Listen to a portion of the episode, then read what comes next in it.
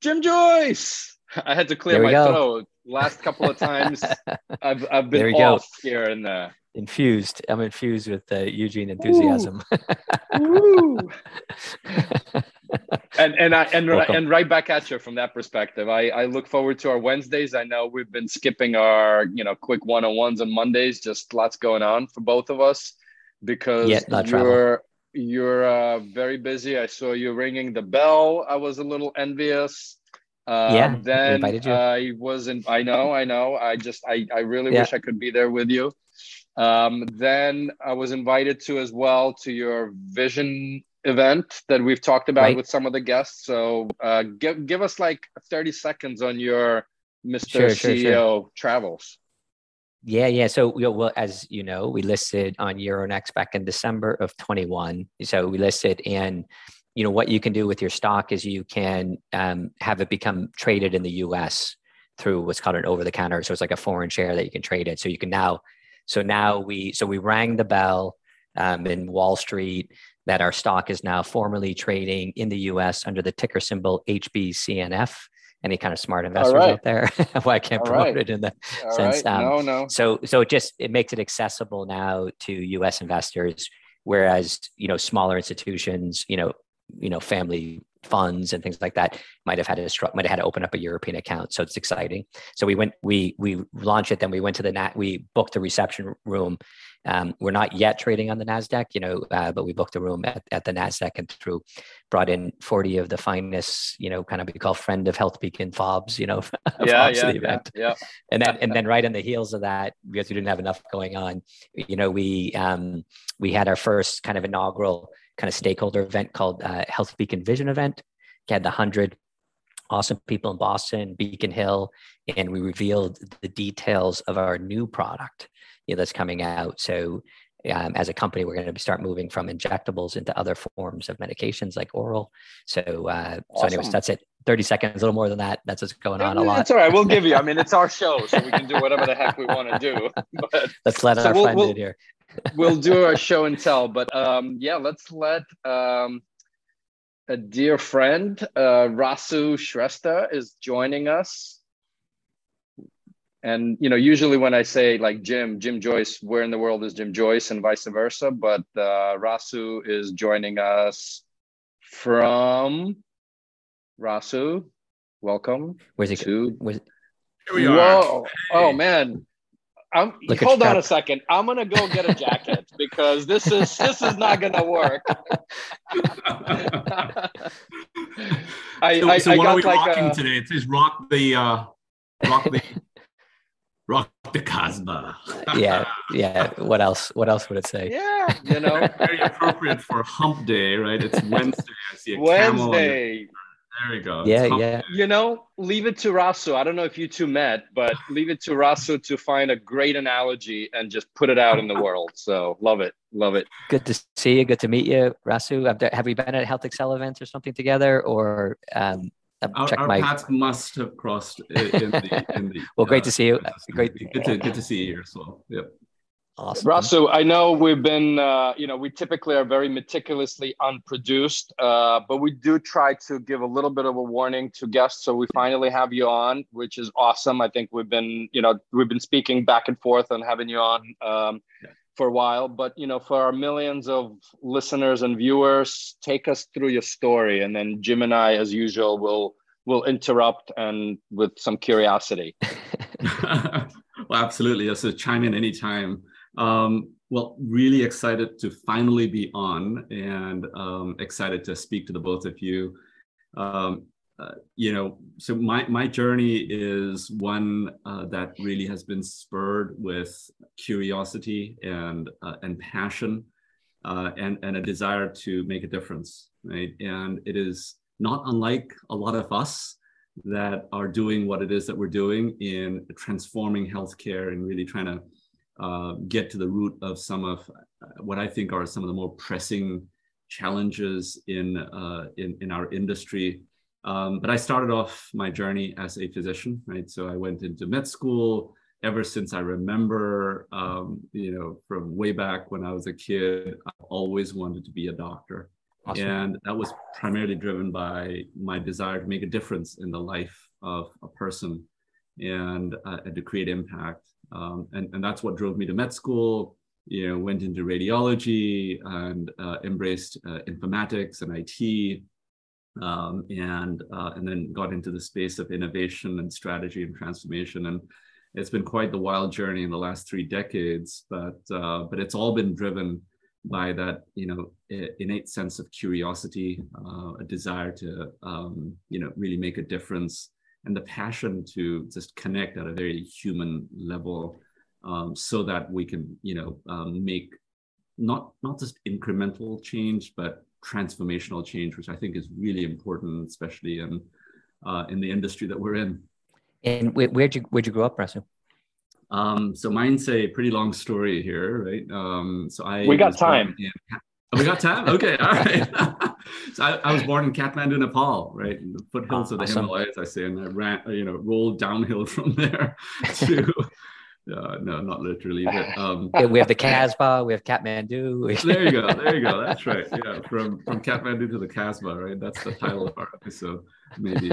Um, so look, um, I was born in Kathmandu, Nepal. My parents left when I barely started school, and I grew up in Southeast Asia, in Brunei, Malaysia, Singapore, that part of the world. Okay. Uh, I speak five languages, Malay being one of them. Um, you know, I, I, went to college in Malaysia, Subang Jaya, just outside of Kuala Lumpur.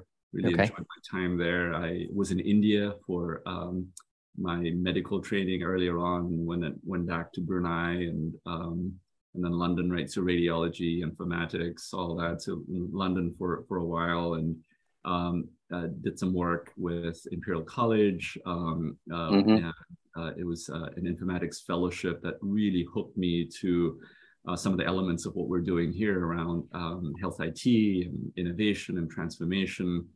Um, then I was in Los Angeles at USC, charged with informatics there, and really enjoyed my time there. And While while I was yeah. busy doing all of that, got my MBA at uh, the Marshall School of Business. Uh, this is some time back.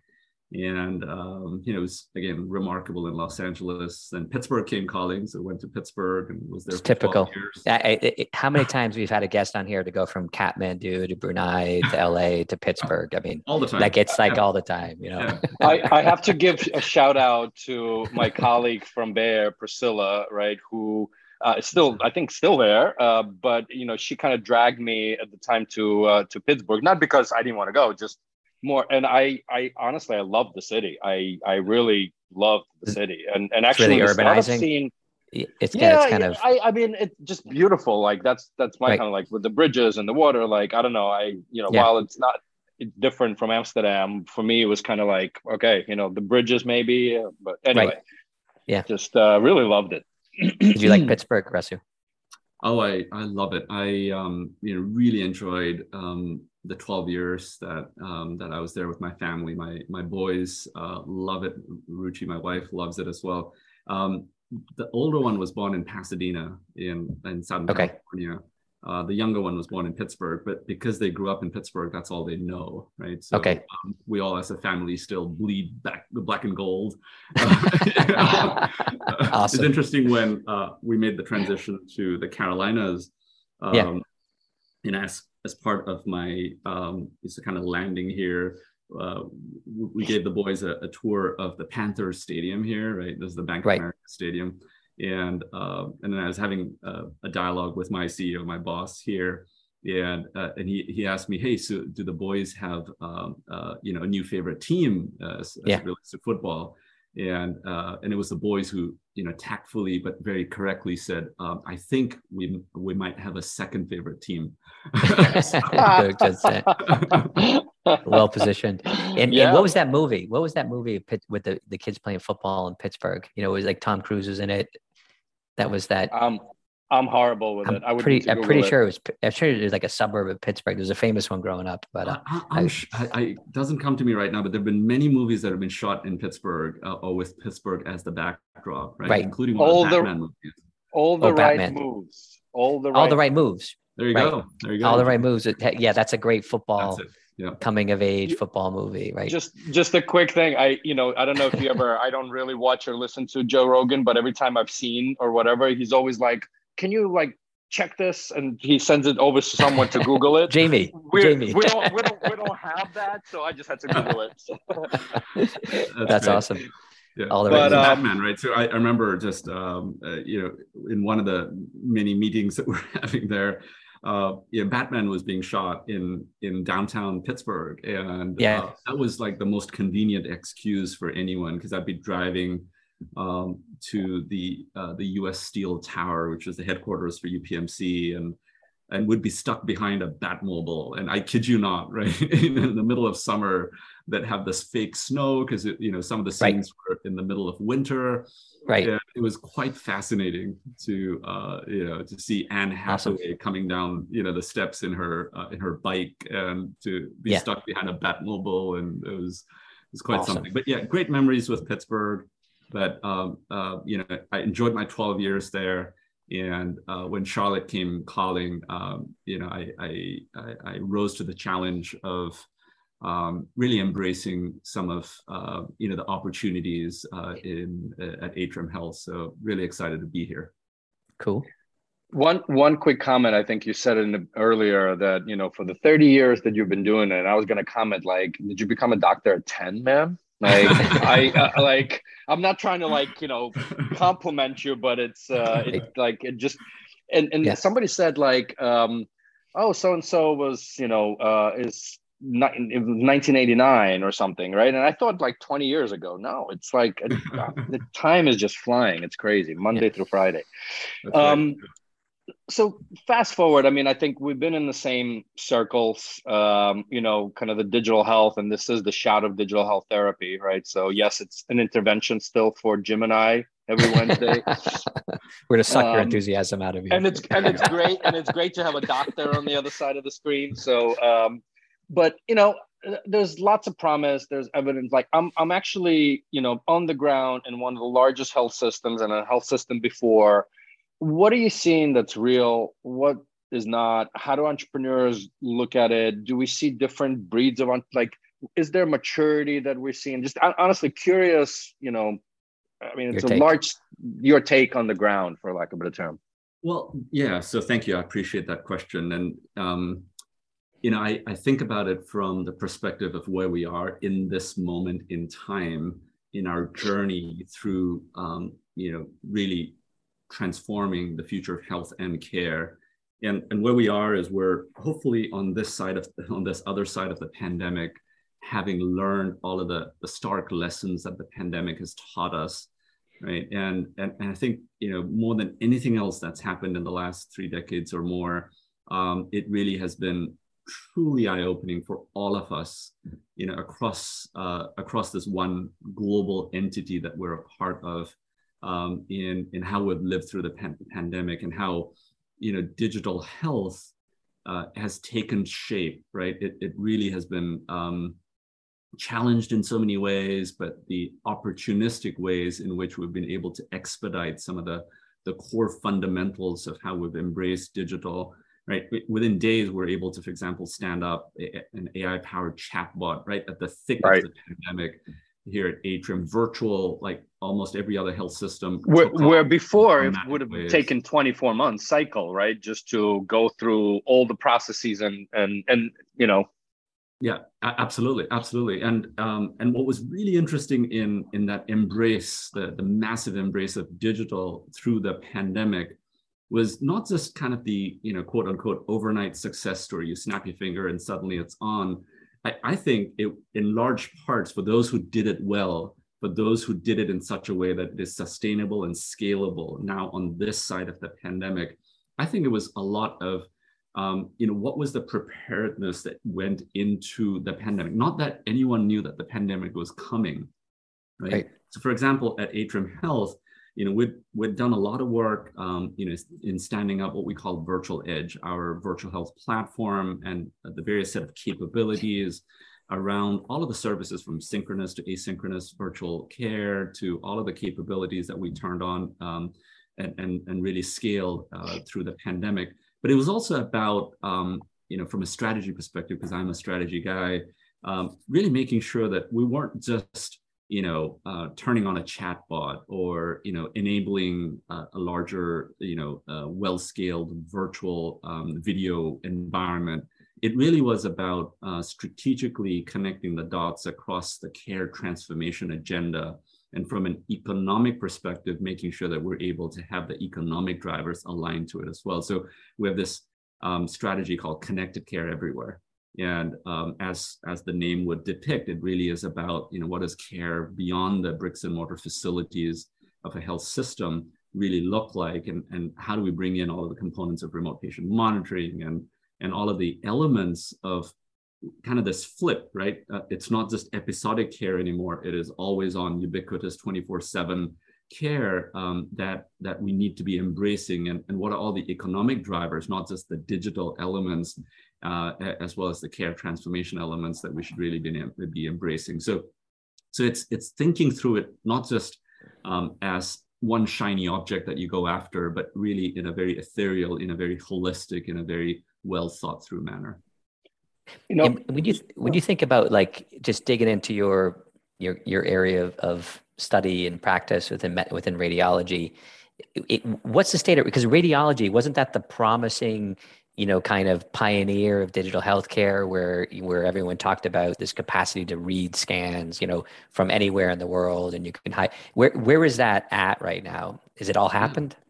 Yeah, no. Um, so radiology it's in the past. First, really, really first to the dance there, and as it relates to embracing digital, we were, right. um, you know, really one of the first, if not the first specialty to embrace digital in the way that we did. Right, PACS in its right. early days, the picture archiving communication systems, RIS, the radiology information systems.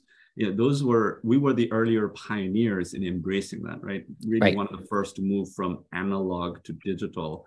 I still remember those days where we had those alternators, those you know the right. boxes that you still see on TV and on every movie. I'm like, no one uses those anymore. Come on, you know. Yeah, yeah, yeah. But but what's interesting, and maybe this is symbolic of also the embrace of digital in the rest of healthcare in the decades to follow, has been kind of the the hesitation to let go of the past and some right. of the cultural paradigms that we continue to struggle with in, in the embrace of digital health in healthcare, right? So, case in point in radiology, um, you know, I talk about this all the time, where you know we still call it hanging protocols, right? So you double click on a study in our work list on the workstation, and you right. hang it in the digital, um, uh, the high, you know, the, the high fidelity right. diagnostic monitors. Um, but we're not hanging anything, right? Um, right, and, right. And we still call it a wet read, and we still call it film and you know paper. It's right. charts and tabs. and like, all right, hold on. It's all of the nomenclature that we were used to in the analog right. world that we were not able to let go of. So you know, so if I broaden the aperture well beyond radiology, um, and, and maybe this is this is a wake up call, right? This is where we as an industry need to let go of some of our older paradigms. I challenge my teams all the time and say, all right, what are you going to unlearn today? Not just what are you going to learn today. Right. And I always say, hey, you know, um, for the longest time, we've been doing digital, right? We say, hey, let's do digital, right? do digital through the pandemic. Let's do digital. Let's embrace digital. But I think it's not just about doing digital, it, it is about being digital. And being digital and doing digital are two quite different things. Being digital is really about thinking in zeros and ones, not just replicating analog workflows, analog paradigms, analog mindsets with digital, but it really is about thinking in zeros and ones. It is about right. you know, representing information and insights in ways that we could never in our film-based and paper-based world. Right. Though, though I do wish I can just do the, you know, the the, the, the round swipe. Yeah, like you people know, go, people go like this to represent yeah. the phone, but you're, like yeah. your phone doesn't look like this. Yeah, yeah, yeah. It's, you don't get a busy signal anymore. yeah. I mean, you know, old habits die hard, right? It's uh, yeah, right. I actually, I actually wonder, like, what are uh, little kids doing these days as that? Is it still this? I don't know. Swipe. I need to I need to pay attention. swipe. Yeah, yeah, swipe away. if you look at my two boys, my older one especially is a sophomore in high school already, and you know he's um, he's snapping wow. away and he's you know right. he, he embraces technology. And these are digital yep. natives we're talking about here. Yeah yeah. So you you mentioned uh connect care anywhere right? And you know and i'm saying this not you but i mean generally if you look at a p&l of a large health system um you know the the the money and the revenues do come from surgeries you know quite heavily um, now there's discussions around to your point you know you guys have um, you know deployed you know telemedicine platform. You know kind of the lines are starting to blur between kind of primary care virtual care hospital care right? It's an ecosystem. There's now payviders right? Um, the, the concept of them. And then comes hospitals at a at home right? Just again as a strategy guy right um, curious on your thinking on those lines blurring and then maybe focusing on hospital at, at home because that's been a hot topic recently yeah right? no for sure um, so, so connected care everywhere is our is our strategy um, and you know when you think about the need for us to really embrace not just a different mindset but also a, a different way of looking at healthcare in how it how it is uh, offered to uh, to our patients and our uh, and our consumers and our communities. It is about broadening the aperture right? So for the longest time healthcare has been about sick care. And uh, and i would challenge that assumption even further and say you know there hasn't been much care uh, in in that in any case mm. right? But if, let's assume that it's been for decades at a time maybe centuries at a time really focused in on sick care Right. Um, you broaden that aperture a little bit, and it's about preventative care. And you broaden it further, and it's about well care, right? Uh, but but I would challenge those assumptions further and say, really, at the broadest sense of an aperture that we're opening up, healthcare should really be about living your best life possible. Mm. And I think that's where the economic models really then start to align. That's where you know some of what we're seeing out there in in, in this continuum of care and engagement um, and meeting the needs, the hearts, minds, and desires of our consumers who are sometimes patients, but all the time people. Um, right. You know, that's where I think we really need to be focused in on um, as a as a as a healthcare industry. And so, you know, I I simplify it by saying, hey, look, for the longest time we've been focusing in on patient-centered care, and the patient is still in the middle of that care paradigm but really the focus is on person-centered care. And, and that's where hospital at home uh, comes in as well, right? Because um, in the thick of the pandemic, we were able to stand up all of the different elements of the hospital at home program here at Atrium Health. You know, this is one of the most, in fact, the largest hospital at home program in the country at that at this point. Um, we were granted the CMS acute care home waiver way back in March of 2021. Um, okay. published, you know, uh, uh, uh, quite a bit in the Annals of Internal Medicine and a number of other journals in the work that we've done. Um, it is one of the largest, also with uh, with an education program that's affiliated with it. So it's just remarkable. But we were standing it up to essentially meet a dire need at that time, and that was for us to manage um, the craziness of what was happening at that point, right? So COVID right. patients and COVID presumptive patients coming into our hospitals our our inpatient beds and ICUs just filling up to the brim. And and you know what what it was like, right? We're we're talking about and thinking about you know uh, going into the stadiums and the pop up clinics and and all of that. Right. And we said, all right, we need a better way to manage this. So we built our almost overnight our Atrium Health Hospital at Home program and created this integrated model with two virtual floors uh, separated by level of acuity, right? Staffed with separate care teams that included physicians and APPs um, and registered nurses and PharmDs and social workers and paramedics and remote patient monitoring. And, and we had kind of the first floor um, or the virtual observation unit, the VOU as we call it, designed for low acuity patients who can be managed remotely with right. daily telemedicine type support, uh, symptom monitoring by primarily the RNs, the registered nurses. And then the second floor, again, the virtual second floor um, in this hospital at home, right? So this is in the comfort of yep, uh, yep. patients' homes. Uh, be the virtual acute care unit, the, the VACU, um, designed for patients who would otherwise have been admitted to a traditional bricks and mortar hospital, um, uh, providing inpatient care such as oxygen and medical treatments and daily right. virtual physician rounding and virtual um, uh, vital sign monitoring and twice daily nursing assessments and daily paramedic visits. So it was really remarkable how kind of almost in a in a snap of our finger, we're able to stand up this service uh, and these capabilities, and then scale it in the manner that we we've done, uh, really in a in a way that no one else has across um, the United States. And what's even more interesting is where we're taking it from here. And sorry, I just um, I'm curious on how much of that is being used, right? Because again, when you stand mm. something up in a dire need, and then because we've seen some of the numbers even on telemedicine, obviously spiked, leveled off. Again, I'm not keeping track of a lot of this to be frank, but I'm curious on the hospital at home and that virtual VOU.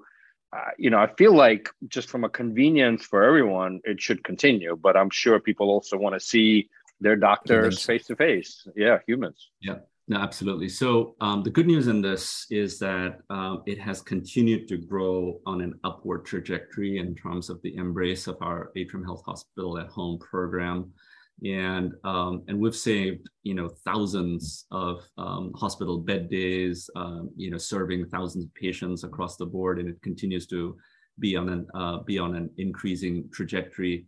Uh, what we're doing at Atrium is um, not staying still, right? Because we know that we are now getting on this side of the pandemic, and and the real impetus for us is to take all of the innovations that we put in place in our hospital at home program and say, all right, where is it going from here? How do we embrace a much more holistic strategy? And we've already been putting in place a number of core elements around, you know, care management workflows, device management, patient monitoring and escalations, um, mm-hmm. driving better patient and, and uh, consumer engagement, and then all of the analytics and interoperability capabilities, really focused in on home, right? Yep. Um, you know, home is where the heart is, right? And we're seeing yep. a lot of these elements happening in the industry right now around, you know, others investing in in home and home care. But um, what we're really betting on is the future of where um, health happens at home you know, with right. remote patient monitoring and virtual care and advanced analytics and in-home clinical care services, um, really then seamlessly integrated with this kind of this orchestration layer with additional support services and, and cross continuum care, which I think is really important as well. So it's not just a standalone service that any you know pop-up mom and mom and pop clinic would would provide uh, from a home health delivery perspective, but it is tied back to the seamless orchestration layer for additional support services and cross continuum care, which I think is important because we're human beings, we break down, but we yeah. want to provide care in the comfort of the home, but we're always there from a catchment perspective when and if you need to come to a, a hospital facility for anything else uh, beyond what can be provided at home. And the um, just playing off what you said before and like getting people to not use words, you know, what are you going to unlearn? Is, is it going to be a hospital in the home?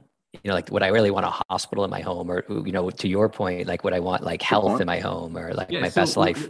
yeah we're calling it health at home. And um and, you know, it encompasses a lot of different elements of not just the core components of hospital and you know the things that you associate with a hospital but um, you know we, we ask our patients all the time and our consumers and our and our uh, community members you know what matters most to you right right not, not just what's the matter with you because that's what you know rolled off the tongues of doctors everywhere but what what matters most to you right and what we heard loud and clear were health and happiness right. living independently uh, uh, healthy aging financial yep. management i mean you know how do you how do you manage um, living right. on a specific budget and the ri- rising cost of you know right. home costs and, and healthcare costs and all of that these are these are real priorities so we're really focusing in on these drivers of health and making sure that we're we're, we're bringing together a set of services and capabilities to uh, to really meet the needs of what matters the most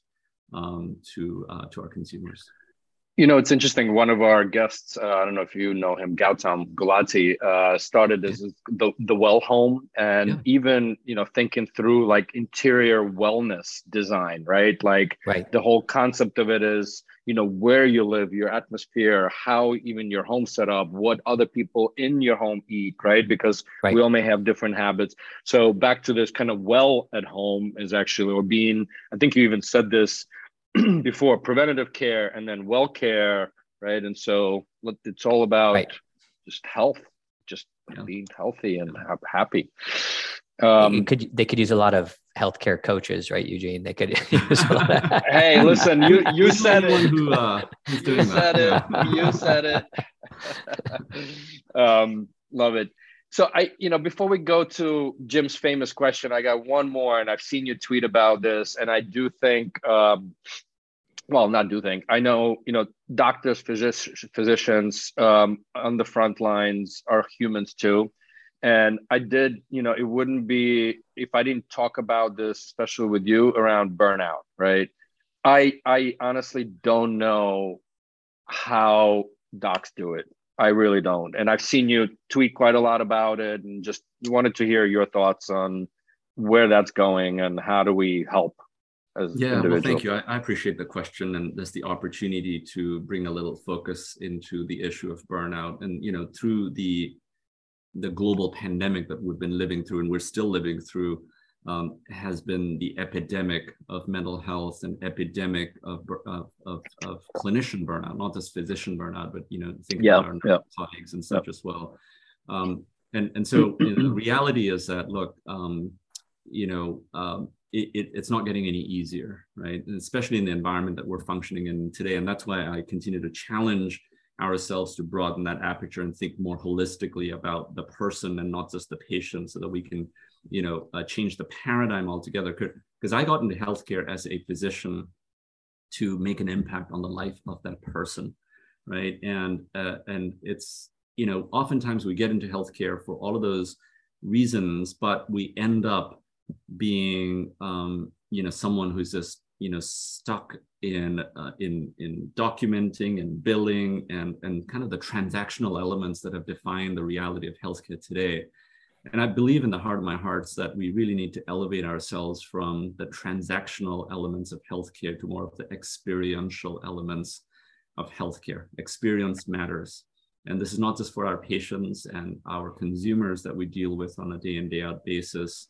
You know, we talk about engage me and hear me and know me, right? But it is also about our um, our uh, clinicians, our physicians, our nurses, and others and it's important for us to focus in on their experiences and how we're able to you know, utilize um, technology not to be an impediment to better care, um, uh, but, but to really be an enabler of better care. Because for the mm-hmm. longest times, you know, technology gets thrown at clinicians yep. and we're just expected to, you know, um, grin and bear with it, right? So there's free pizza, you come in for training, you know, there's a cheat sheet, and and then you know you live with it. And mm. uh, and we're not you know co-participants in designing those workflows. We're not co-participants in building those solutions. Mm. and so you know that's what we've been focusing in on here at atrium health.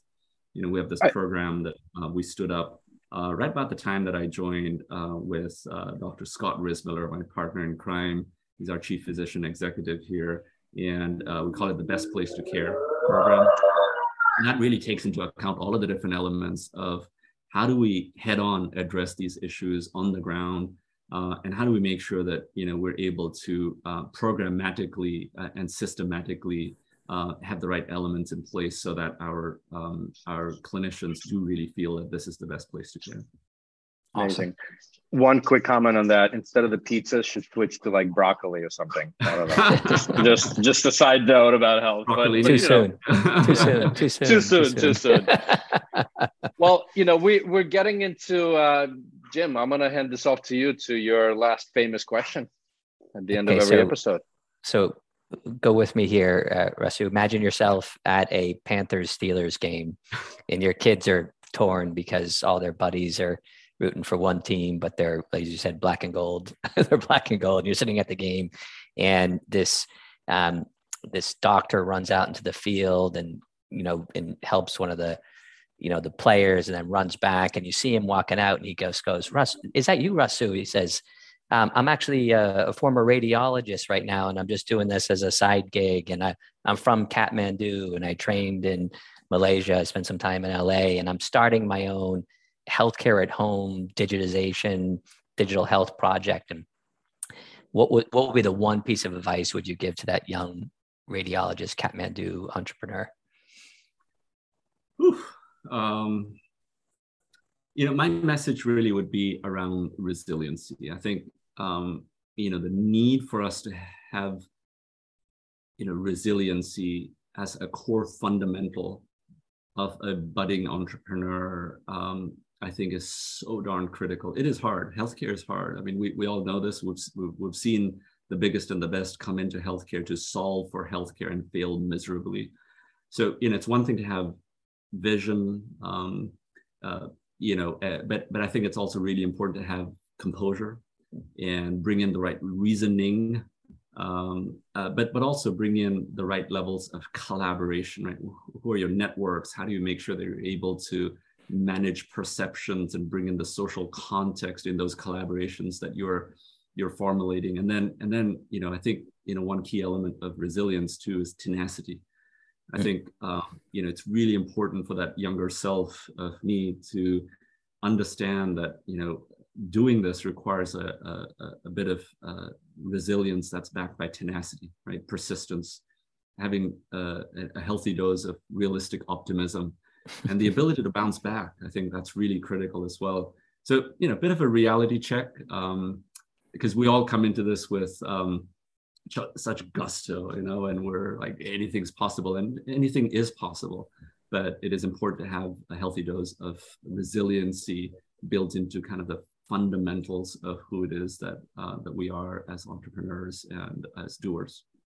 Awesome. I love it. Composed tenacity. That sounds like you. Composed tenacity.